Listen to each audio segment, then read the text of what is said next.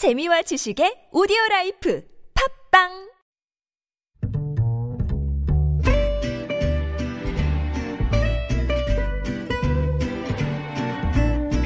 Good evening, everyone. Welcome to the evening show. 본격적인 주말을 앞둔 금요일 저녁입니다. 어, 스페셜 DJ 표창원 전 의원이 지금 열심히 오고 있는데요. 차가 너무 막혀서 아직 도착을 못했습니다. 아, 그래서 제가 급하게 이브닝 쇼 문을 열었는데 조금만 아, 우리 표디 조금만 더 기다려 주시고요. 참고로 저는 서울타임즈에서 맹활약 중인 오마이뉴스 박정호 기자입니다.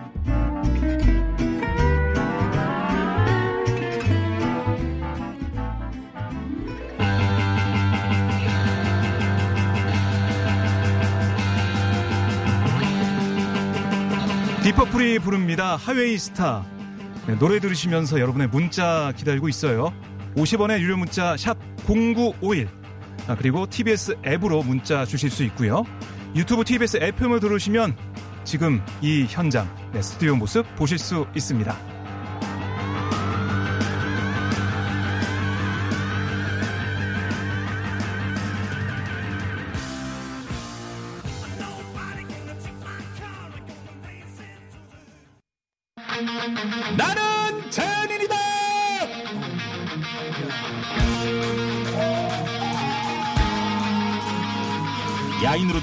표창원의 통쾌한 돌직구.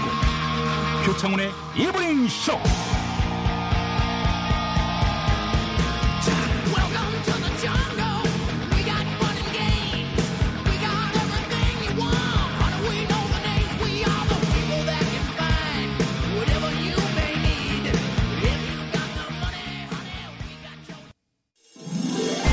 Welcome to Unfiltered. North Korea's latest CNN was given 미국 오하이오 일본의 백색 국가 명단 국내외 소식을 한 번에 들려듣는 뉴스 서울 타임즈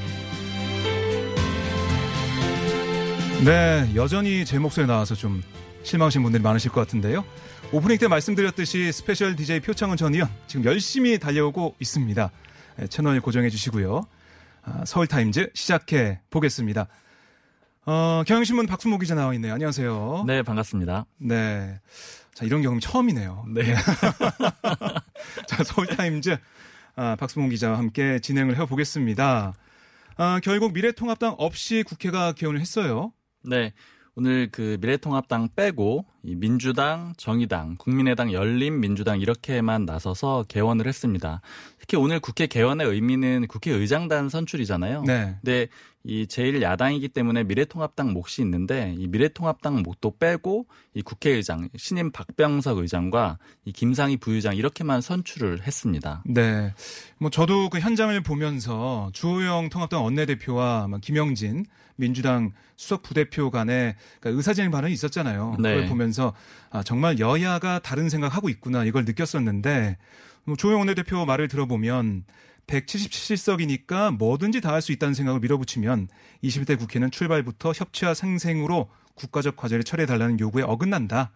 아, 이후 발생하는 여러 가지 문제의 책임은 전적으로 민주당이 있다라고 지적을 했잖아요. 네. 이 말을 마친 다음에 통합당이 퇴장을 한 거죠. 네. 맞습니다. 통합당을- 크게 뭐 소리를 지르거나 이런 네. 항의를 하지 않고 조용히 그냥 빠져나갔죠. 네, 근데 그 모습을 보고 김영진 원내수석 부대표가 어, 오늘 통합당의 본회의장 퇴장, 통합당 원내대표의 발언대로 잘못됐던 과거 전례에 따라 21대 국회에서는 반드시 사라져야 할 잘못된 관습이다라고 꼬집는 그런 부분들이 있었는데 네. 그 여야가 오늘 국회 본회의장에서 어쨌든 장군 멍군을 하면서 각자의 입장을 보인 상황이었고 어 그러면 통합당이 오늘 이렇게 들어왔다가 나갔는데 앞으로 국회 여러 가지 일이 있지 않습니까? 맞습니다. 원구성도 해야 되고 어 3차 추경도 있는데 이런 것들은 좀 어떻게 될까요? 일단은 이 3차 추경을 대표적으로 보면은 쉽게 보이콧을 한다거나 하지는 못할 것 같아요. 음. 그러니까 이렇게 볼 수 있는 근거가 사실은 오늘 본회의장의 풍경인데요. 이 본회의장 풍경을 보면 이 통합당이 와서 항의하러 왔다라고 얘기를 하지만 정작 예전처럼 구호를 외친다거나 아니면 뭐 장애 집회를 기획한다거나 혹은 본회의장에서 물리력을 동원한다거나 이런 식의 반대를 하진 않았거든요. 네. 그렇게 하는 이유는 아, 야당이 그렇게 했을 경우에 또 발목 잡는구나 이런 비판을 들을까봐 좀 두려운 상태인 겁니다. 네. 그래서 통합당은 최대한 점잖게 대응을 하면서 할 수 있는 방법이 없기 때문에 불쌍하게 보이는 전략이 그나마 가능한 방법이다 이런 내부 의견이 있고요. 네. 그래서 오늘 의총 후에 의원 한 명하고 통화를 해보니까 이 정말로 수가 없다. 그렇지만 싸우는 싸우는 모습을 보이는 것도 부담이다. 네. 이 그러니까 동정론에 좀 기대서 가겠다 이런 뜻을 보였습니다.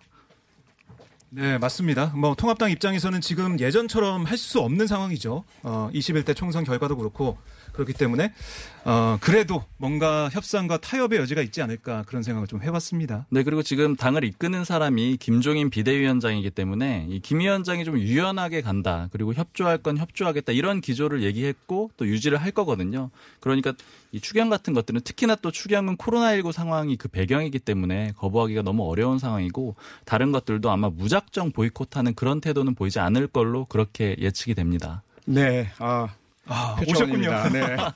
어, 달렸는데 너무 늦었고 너무 죄송합니다. 도로가 주차장이네요. 예, 금요일이라서. 예, 차 안에서 듣고 계신 분들은 공감을 해 주실 것 같은데요. 네. 어, 박정호 기자님이 너무 잘 오프닝을 열어 주셔서. 너무 떨렸습니다. 네, 그럼 하시던 말씀 계속 그 해 주시죠. 어, 네. 어쨌건 어제 예상 어, 사실은 혹시라도 타협이 이루어지지 네. 않을까 음. 좀 기대에 섞인 예상도 했었는데 안 됐어요 결국. 그렇습니다. 네. 결국 안 됐고 네. 이제 앞으로 관심은 원구성일 것 같아요. 예. 8일로 예정돼 있는 이 원구성 음. 민주당에서는 계속 뭐 그대로 그 5일 오늘 개헌한 것처럼 법대로 하겠다는 입장에서 보이고 있습니다. 표면적으로는. 네. 네, 그래서 오늘 박병석 국회의장이 여야 원내대표들을 불러서 회동을 했어요. 네. 거기서 여러 가지 좀 얘기가 있었죠. 네. 이 사실은 그런데 특별한 진전이 있었다고 보기는 좀 어려운 상황이에요. 네. 어떤 내용이 나왔냐면 이번 주 일요일에 다시 만나서 오후 5시에 만나서 논의하자. 여기까지만 얘기가 됐습니다. 그러니까 네. 좀 성과가 있었다라고 보기는 좀 어려운 수준이고 다음 약속 정도 잡은 수준이 된 거죠. 네. 이 회동에서도 이 모두 발언에서 박병석 신임 의장은 좀 열린 마음으로 협상해 달라 이렇게 얘기를 했는데 이 민주당과 통합당의 이 원내대표들은 각각 반복 해온 그런 입장을 다시 강조를 했습니다. 김원내 대표는 일하는 국회 이거 얘기했고요. 주원내 대표는 일방적으로 밀어붙이지 말라 이렇게 반박했습니다. 그래도 의미가 있는 거는 오늘 의장이 주재한 자리에 이 여야 원내대표들이 모였다라는 건데요. 사실 예전 같았으면은 그 20대 국회 같았으면은 이 오전에 여당이 어쨌든 간에 일방 개의를 했으니까 오후에 여야 원내대표가 만난다? 사실 기자들은 만나지 않겠구나 이렇게 예상을 했을 거고 네. 실제 그런 만남이 될 일이 별로 없었죠. 그런데 통합당이 어쨌든 참여를 했습니다. 그거는 이 통합당 상황이 그만큼 좀 밀려 있다라는 것을 보여주는 것이기도 해요. 통합당 입장에서는 어떻게 해서든지 협상을 해야 되고 협상이 안 되면 사실 여당이 이 압도적인 다수기 때문에 원하는 대로 지금 원구성도 할 수 있는 그런 상황임을 보여주는 겁니다. 그 소위 칼자루는 여당이 쥐고 있다. 네. 네. 어, 하지만 칼끝을 쥐고 있는 야당이 어, 과연 어떻게 하느냐에 따라서 또 전세는 바뀔 수도 있다. 이렇게 봐야 되겠네요. 그렇습니다. 네, 알겠습니다. 다음 이야기로 넘어가서요. 우리 더불어민주당 8월 전당대회를 앞두고 있는데 어, 갑자기 때 아닌 대선 전초전 이런 이야기가 불거지고 있습니다. 네, 그러니까 뭐 언론 보도를 통해서 나온 것 때문에 여러 네. 가지 설랑설레가 좀 있는데요. 그러니까 민주당 내 진보개혁 성향 의원 모임이죠. 더 좋은 미래 네. 아, 모임이 있습니다. 이번에 또 많은 의원들이 가입을 해가지고 많이 늘었다고 하더라고요. 어, 수가 늘었나요? 네, 10명이 넘는 그런 어. 회원을 확보했다라고 아까 그 회원 중에 한 의원을 통화해서 물어봤더니 그런 얘기 하던데요. 아, 지난 3일에 정례 모임을 했습니다. 네. 네, 여기서 여러 가지 얘기가 나오다가 어, 대권 주자의 당권 도전이 부적절하다 이런 얘기가 나왔다고 해요. 음. 근데 거기 참석했던 의원 얘기를 들어보면 그게 의제는 아니었다. 네. 그런데 여러 가지 현안 얘기를 하다 보니까 여기까지 왔다는 건데 어 그러니까 지금 당권하고 대권 그 지금 이 뭔가 대선 주자들이 뭐 이낙연 의원이나 김부겸 전 의원 등등 이런 대권 주자들이 당권 도전에 나오게 되면 이걸 통해서 여러 가지 분열된 모습을 보일 수도 있고 또 이런 얘기도 하더라고요. 이낙연 의원은 호남 지역의 네. 인사고 또 김부겸 전 의원은 영남 지역이기 때문에 뭔가 또 지역 갈등이 있는 거 아니냐 이런 얘기까지 할 정도로 많이 염려를 하고 있습니다. 그래서 이- 이 정말 그렇게 생각하냐라고 제가 통화 의원한테 물어봤더니 뭐 여러 가지 말 나온 것 중에 그런 얘기가 좀 부각이 된 걸로 생각을 하고 그런데 자신이 생각할 때는 어떻게든 지금 이 어려운 상황에서 우리가 민주당이 여당으로서 어떤 일을 할, 하고 또 어떤 계획을 가지고 있고 이런 것들이 부각돼야 되는데 너무 앞서가는 그런 대선 전초전 이런 얘기 나오면 좀 무리가 있을 것 같다 이런 아. 얘기는 하더라고요. 네, 중요한 하더라고요. 것들이 가려지고 네, 뭐 대선 전초전이라는 문제가 불거질 우려가 있다. 그렇습니다. 그런데 여기에 또 정세균 총리 이야기가 또 나오네요. 네. 네, 한쪽이 가세한 듯- 듯한 모양새가 맞습니다. 예. 지금 이 크게 구도가 이제 이낙연 의원 대 네. 김부겸 전 의원 이런 구도가 되고 있는데 여기에서 정세균 국무총리가 김부겸 전 의원을 지원한다 이런 얘기가 나왔죠. 일종의 비이낙연 연대설이라는 건데요. 음. 이게 어떻게 나온 얘기냐면 지난 1일에 이 정세균 총리가 공간으로 이 TK 지역의 민주당 낙선자들을 불러서 일종의 위로 만찬을 했습니다. 근데 이 자리에서 그런 얘기가 나왔다라는 보도가 나왔어요. 그런데 이제 정 총리는 사실이 아니다라고 해명을 했습니다. 전적으로 억측이고 오해다 이렇게 반박을 했는데 이 지금 코로나19 방역과 위기 극복에 온 신경을 쓰고 있어서 대권이니 당권이니 이런 얘기에는 관심 가질 겨를도 없다 이렇게 해명을 했습니다. 김부겸 전 의원도 마찬가지로 사실이 아니다라고 했고요. 이 어찌됐든 간에 이 앞서 대선 전초전 이런 모습이 만들어지는 것처럼 지금 민주당 내에서 이 권력 다툼, 사전 권력 다툼이 어느 정도는 일어나고 있다 이렇게 볼 수는 있을 것 같습니다. 네. 아무래도 어 여당으로서 한쪽으로는 좀 국정 그 운영에 대한 그 지지 그리고 네. 안정적인 뒷받침을 해야 될 테고요. 다른 쪽으로는 전당대회 당연히 또 중요한 어, 네. 당내 행사고요. 어 그리고 다가올 대통령 선거 잘 치러야 될 텐데 복잡한 상황 어떻게 뭐 풀려갈지 좀 지켜봐야 될 것 같습니다. 네. 네. 네, 그리고 오늘 문재인 대통령께서 어, 재검토 지시 이렇게 내려왔는데요. 네. 우리가 처음에는 질병관리본부를 질병관리청으로 청으로. 승격시킨다. 네. 어, 상당히 전향적이고 바람직하고 그동안 그 정은경 어, 그 본부장이나 네. 많은 분들께서 원하시던 것이었잖아요. 그렇습니다. 그런데 중간에 이야기가 조금 어 핵심이 되는 연구 기능이 보건복지부로 이관된다. 그래서 이 문제는 좀 어, 다시 검토가 필요하지 않나라고 했는데 대통령께서 오늘 재검토 지시를 했습니다. 맞습니다. 네. 그러니까 정부의 애초 생각은 뭐였냐면 감염병 연구소의 기능에 뭐 기초 보건 의료 관련 연구도 포함돼 있어서 음. 복지부가 이걸 다 관할하면 좋겠다라고 판단했다고 해요. 어, 그리고 질- 질병관리청의 예산이나 인력도 줄어들지 않아서 별 뭐 영향은 없지 않냐라는 생각을 했다고 합니다. 아, 그런데 문재인 대통령이 오늘 재검토 지시로 이관 계획이 사실상 백지화된 셈이잖아요. 권준욱 국립보건연구원장도 오늘 정부 세종청사에서 열린 정례 브리핑에서 이 국립보건연구원 이관 여부에 대해서 추가 검토 필요성이 제기된 것을 안다면서 관계부처 간 협의를 통해서 좀 최종적으로 정본이 나올 거다. 그러니까 지금과 다른 안이 나올 걸로 좀 보여져요. 네. 박순봉 기자님, 그러면 네. 이런 그 재검토 지시가 내려오기까지 어, 어떤 뭐 일들이 있었죠? 근데 이게 그 전문가들 사이에서 무늬만 승격이다. 그러니까 이 연구원을 빼서 복지부로 이관해 주는 건 이 질병관리청으로 승격은 해주는데 문의만 해주는 거다. 뭐 실제로 좋아지는 건 없다. 이런 지적이 계속 나왔던 겁니다. 왜냐하면 예산도 인력도 오히려 줄어드는 그런 형국이 되거든요. 네. 이 특히 이 감염병 전문가인 이 이재갑 한림대 교수도 이 청와대 국민정원 게시판에 글을 올렸어요. 아, 이 질병관리청 내 승격 네. 제대로 해야 된다 이런 글을 올려서 아주 조목조목 비판을 했는데 그 한 부분을 소개해드리면 이 연구 기능을 복지부로 떼가면서 연구소 주요 보직을 이 복지부 출신의 적체된 인사 해결을 위해서 그렇게 배정한 것 아니냐 우려가 된다 이렇게 얘기를 했습니다. 그리고 아마 무엇보다도 문 대통령의 이런 결심에 결정적이었던 것은 이 정은경 본부장의 발언 때문인 것 같아요. 네. 이 정은경 본부장이 이 질병관리청에도 연구 기능이 필요하다. 딱 우회적으로 사실은 우회적이지 않죠. 직접적으로 불만을 드러냈습니다. 그래서 결과적으로 아마 문 대통령이 이러한 의견을 받아들여서 이 질본의 손을 들어준 걸로 그렇게 해석이 됩니다. 네. 뭐 국민 모두가 다 알고 계시고 그동안 지켜봤는데요. 질병관리본부 얼마나 고생 많이 했고 그 그렇죠. 기능이 얼마나 중요하고 네. 또 코로나19 다시 뭐 제2의 팬데믹 어, 우려도 제기되는데 어, 기능이 약화되거나 또는 핵심 기능이 빠지면 안 되겠죠. 좀 지켜봐야 될 것 같습니다. 네. 네, 이번에는 아, 저 이 소식 듣고 좀 화가 많이 났는데 서울역 그 폭행범 네. 뭐 정말 말도 안 되는 위험한 네. 그 그리고 어, 처음에는 사각지대여서 신원을 알 수 없고 체포가 어렵다 이런 얘기까지 나왔지만 결국은 끈질기게 추적해서 잡았잖아요. 네. 근데 구속영장이 기각됐다고요? 네. 이 법원이 기각을 했죠. 법원의 입장을 한마디로 좀 정리하면 이이 범죄 혐의자라도 체포할 땐 법을 지켜가면서 체포하라 이런 취지입니다. 이 법원 입장에서는 긴급하게 체포할 이유가 없었는데 체포를 했기 때문에 절차가 위법했고 그래서 영장도 기각하겠다라는 건데요. 이 서울중앙지법이 어제 이례적으로 이 영장 기각 사유도 아주 상세하게 공개를 했습니다. 보통 저희 취재할 때 보면 이 기각할 때 아주 짧은 문자로 그 내용을 보내거든요. 뭐 네. 예를 들어서 그냥 증거 인멸 우려가 없다, 도주 우려가 없다 이런 식으로 보내는데 어제는 세세하게 밝혔습니다. 이 경찰이 일단 이 씨의 집을 찾아갔을 때 전화를 걸고 초인종을 눌렀는데 반응이 없으니까 이 강제로 문을 열고 들어간 거거든요. 네. 근데 법원은 이게 영장주의 원칙을 어겼다라고 본 겁니다. 이 당시 이 씨는 자고 있었다 그래요. 그래서 네. 법원은 증거인멸 우려가 없다라고 했고요. 이 법원이 밝힌 이유를 또 들어보면 범죄 혐의자라도 주거의 평온을 깨는 일은 헌법과 법률에 따라서 해야 된다 이렇게 설명을 했습니다. 예, 하지만 이 경찰은 강하게 반발하고 있는 상황이에요. 이 긴급 체포의 필요성이 있었다 이렇게 주장하고 있습니다. 네.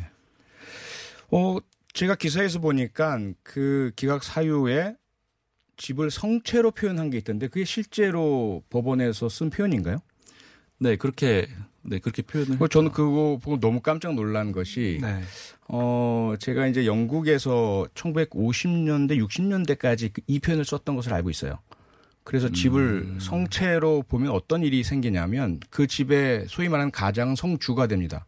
그럼 아동학대나 가정폭력에 대해서 외부의 경찰이든 국가든 잘 개입할 수 없다. 이런 논리로 잘못 이용된 적이 많았거든요. 예. 그 이번 구속영장 기각 사유에도 어, 집이 성체 같은 곳이라서 함부로 들어가면 안 되는데 좀 이, 이런 정도의 사유로 들어가면 되겠느냐 이거 이런 표현이라면 저는 정말 이건 문제가 있다고 생각을 하고요. 특히 글쎄요 법은 물론 중요하죠 인권도 중요하고 하나하나의 절차가 다 중요한데 이 사안을 현장에서 지켜보면 피해자분이 이 당하신 그 황망한 공격은 정말 어, 말도 안 되고요. 네. 또그 피해도 광대뼈가 어, 함몰됐- 골절돼 예. 참몰골절이 됐잖아요. 어, 상당히 심각한 피해고 나중에 밝혀졌지만 추가적인 공격들도 있었단 말이죠. 음. 그- 그 나중에 밝혀진 것을 제외한다 하더라도 대단히 위험한 사람인 것은 분명하잖아요. 네. 그리고 경찰에서 상당히 힘들고 어렵게 추적을 해서 신원을 어느 정도 확정을 해서 갔는데 문을 안 열어준단 말이죠. 초인종에 응답도 안 한다. 그럼 이 상황을 어떻게 봐야 될 것인가? 본인 스스로의 자해 우려도 있고 또 다른 누군가에 대한 가해 우려도 있고 네. 또 도주의 우려도 있고 그런 상황에서 저는 진입한 것은 잘했다고 보거든요. 음. 어, 그런데 자고 있었다는 것 때문에 이건 긴급체포 사안이 아니다.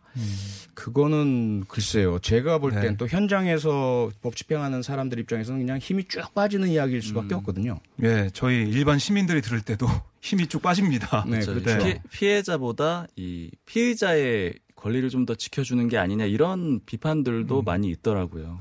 네. 그러니까 그렇습니다. 이게 교과서나 그 이거 법대 법학전문대학원 강의실에서는 그런 얘기를 많이 하거든요. 결국 국가 권력 강대한 국가 권력에 맞서 싸우는 어, 작은 일개 시민 피의자 그들의 그 권리를 지켜주는 것이 헌법이고 형사소송법이다. 어, 그런데 문제는 그럼 피해자의 권리는 어디로 갔느냐의 문제가 나오고요. 또 현장에서는 물론 그러한 그 이론이나 책 속에 있는 이야기들도 좋지만 실제로 발생하는 위험 자체에 대해서는 즉각적으로 반응해야 하는 그런 법 집행 공무원의 역할도 어, 상당히 중요하지 않느냐라는 것들이 분명히 있거든요.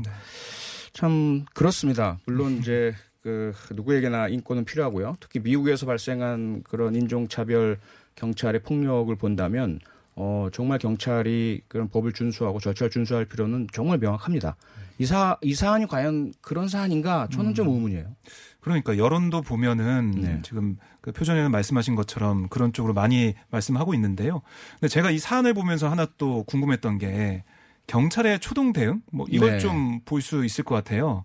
그러니까 사건이 에, 계속 검거가 이게 안 되고 이어진 게 그러니까 피해자가 나서지 않았다면 이게 경찰이 이렇게 열심히 했을까라는 생각도 들더라고요.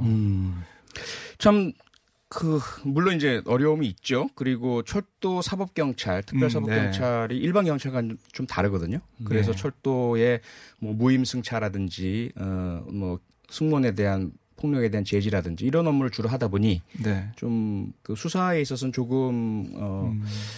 초동에 문제가 있을 수도 있어 보이는데 이후에 이제 경찰과의 공조를 네. 통해서 좀 뒤늦게 아마 수사가 본격화된 것 같아요. 네. 좀 늦었다는 생각이 들었습니다. 그러게 말입니다. 네. 어, 여기서 서울 타임즈 마무리하고요. 네. 오늘 긴급하게 문 열어주신 어, 박종호 기자님 너무 감사하고 박승봉 기자님도 고맙습니다. 고맙습니다. 여기까지 하겠습니다. 고맙습니다. 네, 감사합니다. 고맙습니다.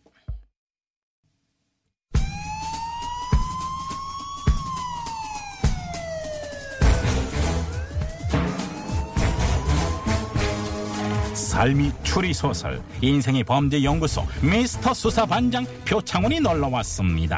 오늘은 표창원의 이브닝 쇼.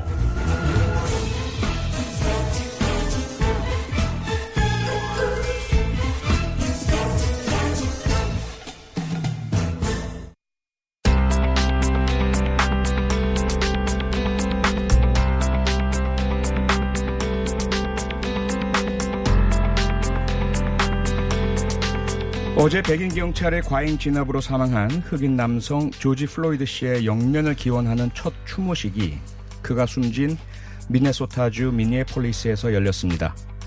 내일 어, 우리나라 서울에서도 추모 행진이 있을 거라고 하는데요. 오늘로 열흘째 미국 전역에서 시위가 이어지고 있습니다. 다행스럽게도 폭력 사태는 진정되고 평화적으로 열리고 있다고 합니다. 이런 가운데 이번 조지 플로이드 사망 사건 어, 단순히 인종차별 문제만으로 볼 수가 없다. 이런 얘기들도 들리고 있습니다.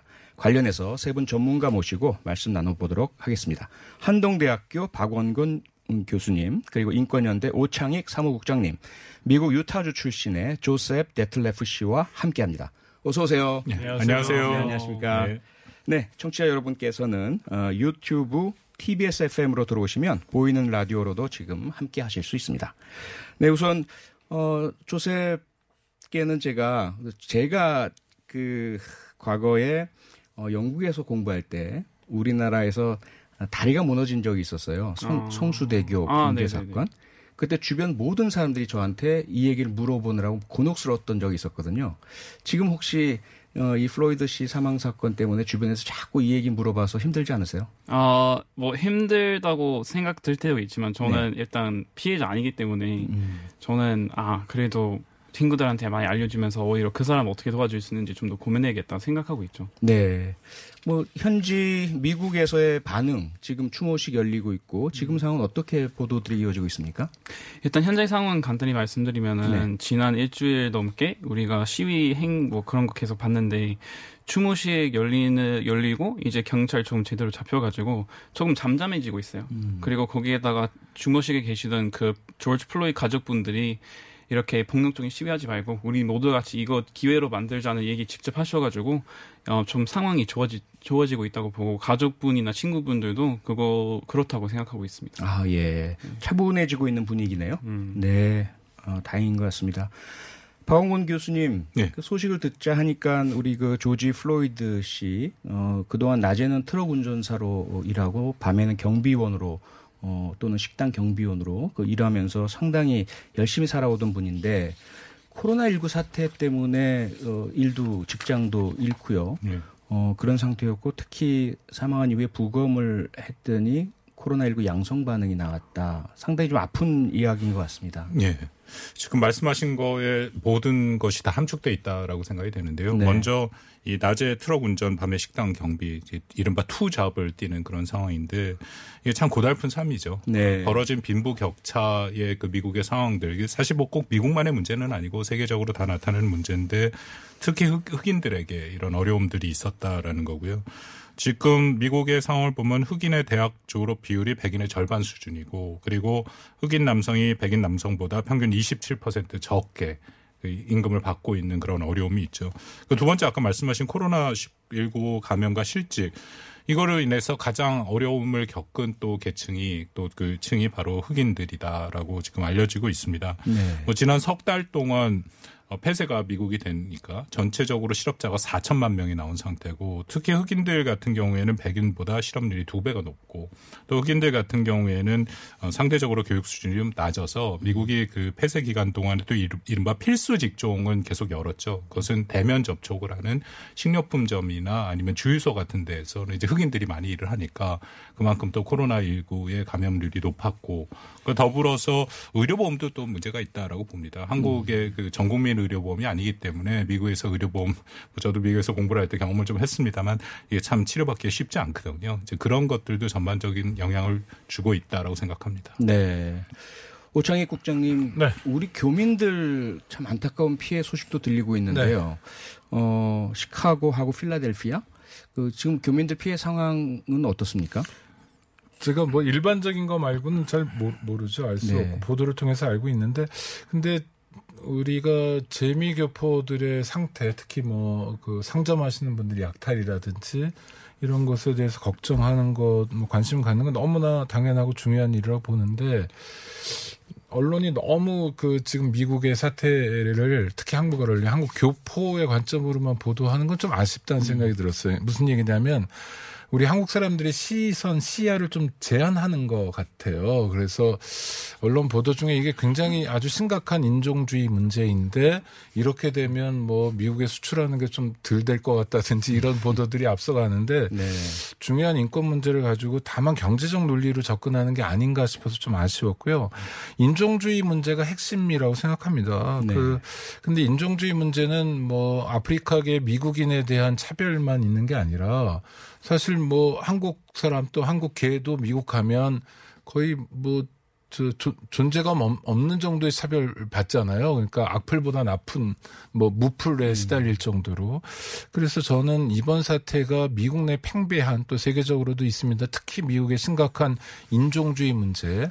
사람을 이 사람들은 딱 세 가지로 구별한다는 거 아니에요. 멜라닌색 써가지고 흑, 뭐 백, 황 이렇게. 그 이거 정말 존재할 수 없는 그러니까 인종 구별이라는 거는 과학적으로도 그렇고 말도 안 되는 미신인데 예전에 그 노예 노동에 악용했던 거밖에 없는데 이게 지금까지도 계속되고 있고 또 우리도 사실 한국이 유감스럽게도 앵글로색슨 미국인들의 영향을 너무 많이 받아가지고 우리 안에도 아프리카계 미국인이나 어떤 아프리카인들에 대한 차별이 굉장히 많은데 전 이번 사태를 그런 걸 좀 반성하고 성찰하는 우리 안의 인종주의도 들여다 볼 수 있는 그런 계기로 삼았으면 좋겠어요. 네.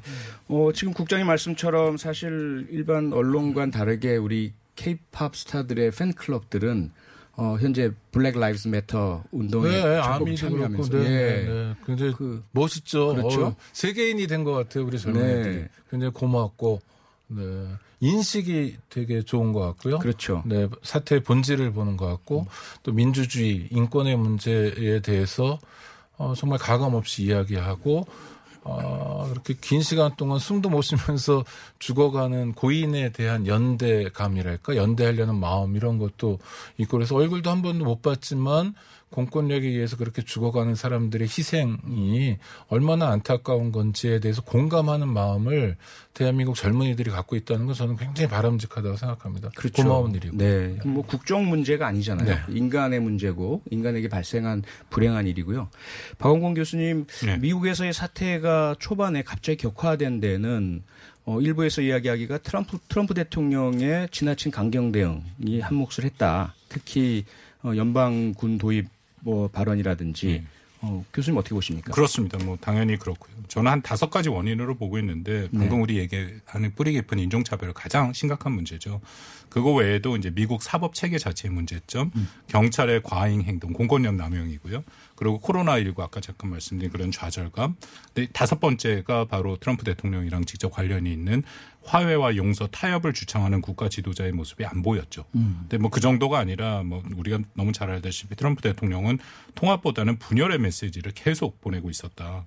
그의 발언을 보면 사회 부조리, 부당함, 탄압, 연대 그런 단어는 전혀 안 들어 있고요. 오히- 오히려 이제 배후, 테러리스트, 급진 좌파, 무정부주의자. 그리고 트럼프 대통령의 발언을 쭉 보면은 어 이게 안티파라고 해서 안티파시스트죠. 네, 네. 극좌들의 소행이다. 첫째. 두 번째는 주 정부의 특히 민주당의 주 정부 주지사와 시장들이 제대로 대응을 못 하고 있다. 그 세 번째는 가짜 뉴스다. 매우 안타까운 게요. 트럼프 대통령이 초반에 나서서 이 과도한 공권력에 대해서 일단 사과를 하고 그리고 나서 관련자를 엄중 처벌하겠다 얘기하면서 재발 방지 대책을 냈으면 이게 사건이 이 정도로 시위가 그렇게 격화됐을까? 지금 엊그저께 조금 이제 괜찮아지는 게 그 네 명이 다 기소가 됐지 않습니까? 그렇죠. 그러고 네. 나서부터 조금 저이 잦아드는 모습들이 있거든요. 근데 뭐 우리가 트럼프 대통령이 더 얼만큼 기대를 할 수 있을까 하는 생각은 늘 있습니다. 말씀하신 것 중에 안티파가 어, 조사해 봤더니 사실은 구구 조직에서 그 썼던 그런 어 SNS 아이디이고 글들이었다 이런 것들이 좀 나오고 있죠. 예, 미국의 의회 보고서에도 그 안티파의 존재에 대해서 네. 뭐 나름대로 분석한 게 있는데요. 실체가 사실 없습니다. 음. 한 200명 정도 될까 말까 하는 뭐 제대로 된 조직이라고 볼 수는 없는 그런 상황이죠. 네. 조셉은 어때요? 미국인으로서 보기에 지금 보도에 의하면 어 29개 주에 지금 주 방위군이 배치된 어, 상태고 그 전체 그 병력을 보니까 이라크, 시리아, 아프가니스탄에 파병했던 미군 전체 병력에 어, 맞먹을 정도라고 하는데 어 자유의 나라 어, 미국 그렇죠 세계에서 가장 자유롭고 민주주의가 활발한 나라에서 이 현상을 보는 미국인의 심정 어떻습니까? 아, 저는 이런 걸 볼 때 일단 처음 드는 생각이 한국에 있어 다행이다라고 음. 생각하고요. 예. 그리고 거기에다가 뭔가 이거 해결하려고 할 때 당연히 뭐 폭력적인 시 폭력적인 시위 아니면은 그런 문제 좀 해결해야 되는데 그렇게 똑같이 폭력을 폭력으로 이겨내보 내보려고 하는 거는 저는 미국식 방금 말씀하셨던 것처럼 민주주의 제대로 된 형태 그런 네. 상징 아닌가 조셉 씨 답변을 조금 더 자세하게 어, 2부에서 계속해서 들어도 될까요? 네, 네, 고맙습니다. 저희는 지금 잠시 전하는 말씀을 듣고 세 분과 함께 7시에 돌아오겠습니다.